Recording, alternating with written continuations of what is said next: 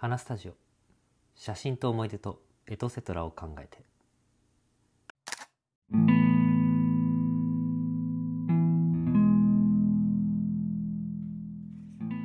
こんばんは花スタジオです。さて今回は今日から真似できる撮影のアイディア5選というお話をしていこうかなと思います。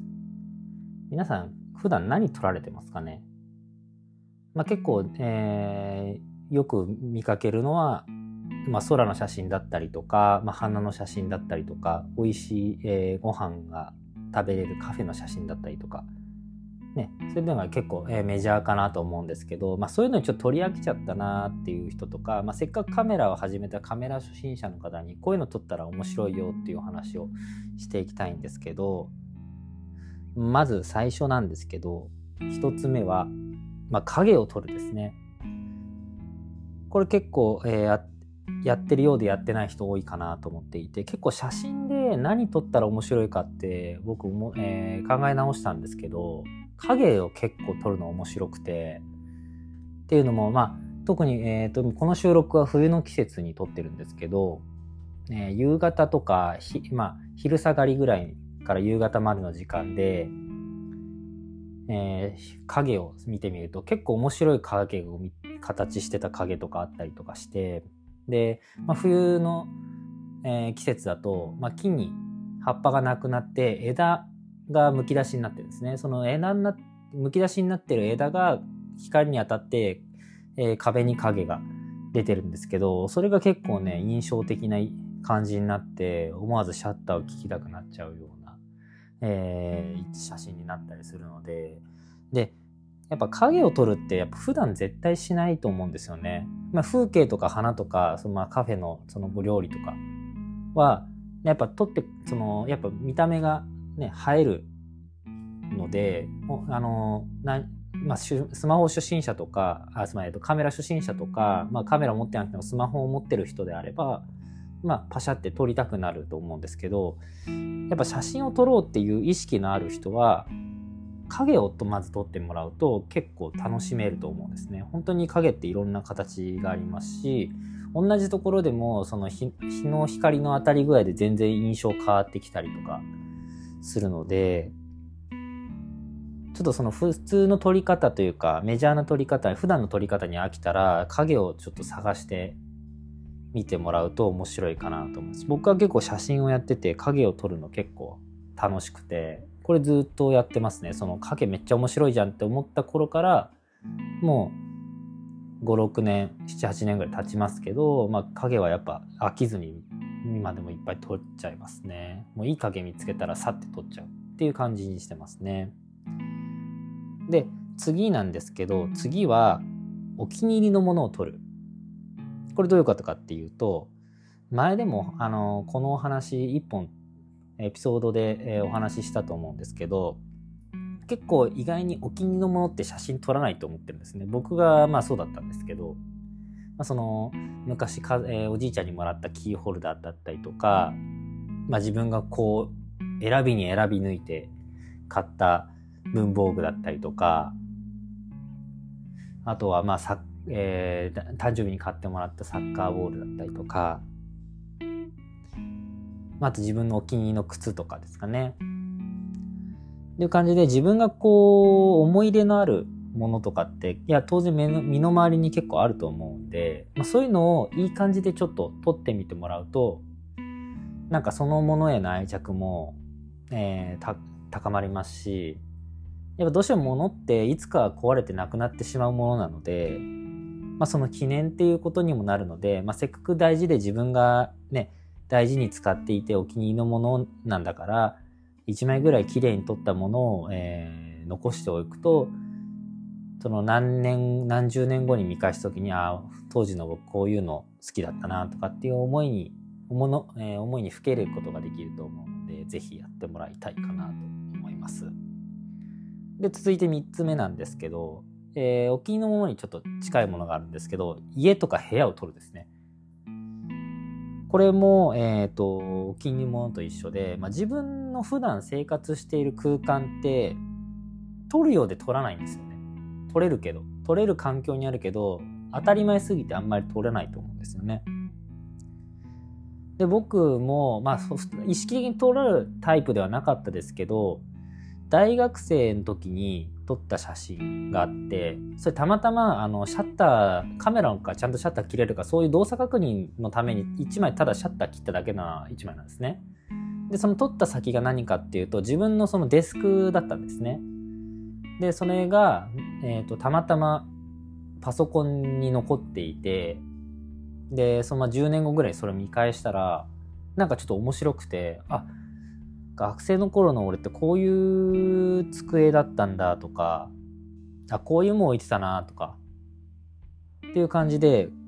結構面白くて、まあ、その当時の自分のそのライフスタイルじゃないですけどそういうのがすごい垣間見えるものなんですね。でやっぱ部屋とか家って当たり前すぎて気づかないですけどめちゃくちゃ変化してる環境なんですね。で、まあ、家とか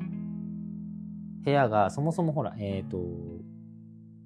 引っ越しとかしちゃうともう全然ガラッと変わっちゃうじゃないですか。それこそ大学生で、まあ、実家から、えー、就職して今度一人で暮らすとかもありますし、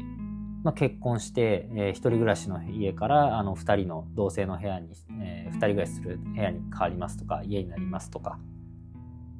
っていう感じで結構その変化することが多いと思うんですね実は。なので、まあ、その時の、まあ、その生活した空間を1枚残しておくのって結構、えー、面白いと思うので、まあ、残してもらいたいかなと思いますね。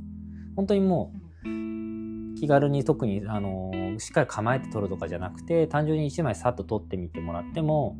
それが、まあ、今ね当たり前の風景撮ってるだけなんで面白くないと思うんですけど、まあ、それがもう5年後10年後に見返した時に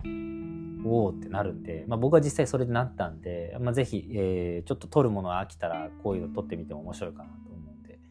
えー、ご提案したいなと思います。で続いて4つ目が、えー、もうこれも同じですね。これも、えー、同じで街を撮るですね。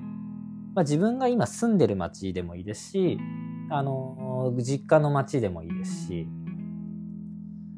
まあ、そういう自分の生活と結構密接に関わってるような場所を街を撮ってもらうのも結構面白いかなと思っていてどうしてもやっぱねあの写真を撮りたくなるとあの景色のいいところとかなんかすごい印象的な写真が撮れるとこ行きたくなっちゃうと思うんですけど、まあ、そこは撮っておいて、まあ、多分すぐ飽きちゃうと思うから、まあ、そのその飽きた後に何撮るかって言ったらやっぱその自分の慣れ親しんだ街を撮るのは結構面白いかなと思っていてで、えー、さっきも言いましたけど、えー、家も変化するもんなんですけど街も当然変化します。もうほんと15年もあると全然別物あになっていてあれこのお店あったのにもう5年後にはなくなってなんかマンションになってるとかっていうのは往々にしてあって、まあ、それが10年20年で続くと本当にもう自分の子供の頃のえ子供の頃とかその10年前の20年前の景色と今の景色全然別物なんですね。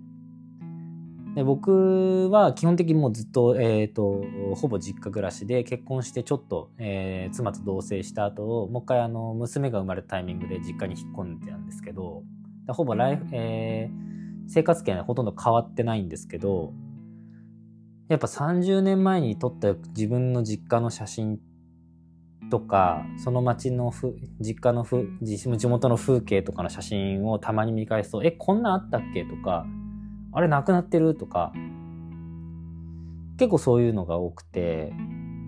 やっぱ街も変化してるんだなっていうのすごい、えー、痛感しましたね。なんで特になんか思い出がある思い出のある場所とか公園とか、まあ、そういうところがある人はぜひ、えー、1枚残しといてもらった方が後々また10年後20年後にその写真は価値が出てくると思います。ので、まあ、ぜひ撮ってみてください。で、えー、次最後5つ目なんですけど、えー、友人家族恋人の後ろ姿を撮ってみてください。これなんで後ろ姿撮るかっていうと実は結構後ろ姿って面白くて人ってやっぱ一番インパクトのあるところって体の場所ってあの顔なんですね。でなのでどうしても顔にこう意識がいってしまうんですけどで写真撮る時も顔がよく映るようにするからあのバストアップって言って、まあ、体の胸より上取っちゃったりとか、まあ、それでも上半身だけとかにしちゃったりすること多いと思うんですけどで、まあ、そうなっちゃうともう見る情報結構顔だけになってしまうというので、まあ、結構情報としてはちょっともったいない撮り方してるなと思っていてなのであえてその一番インパクトな顔を映さない後ろ姿で撮ってみるっていうのは結構面白くてでその何が面白いかっていうと結構後ろ姿ってその人の人柄みたいなのが出るんですね。その歩き方だったりとか背中の丸まり具合とか。とかそういうな、えー、歩いてる時の癖だったりとかそういうのが結構ねあの後ろ姿だと見えてくるんですね。これ前向きだと結構あんまり意識しないんですけどやっぱ顔ってそれだけインパクトが強いんですよね。なのでまあ、ぜひ友達の、えー、歩いてる時に自分一歩後ろを引いて撮ってみてもらっても結構面白いかなと思います。で、まあ、後ろ姿で撮っとくと、あの、SNS で上げたい時に上げてもいいって多分 OK もらいやすくなりますし、ね、どうしても顔写したいってなっちゃうけど、まあ、それは結構ね、SNS であのアップされるの嫌だっていう人もいますし、っていうので、まあ、その SNS で上げたい人は、あえて後ろ姿で撮って、で友達に許可もらいやすくするっていうのも一つ手かなと思うのでおすすめしたいかなと思います。えー、こんな感じで、えー、今回は、えー、今日から真似できる撮影のアイディア5選でした。また次のお話でもお会いしましょう。それでは。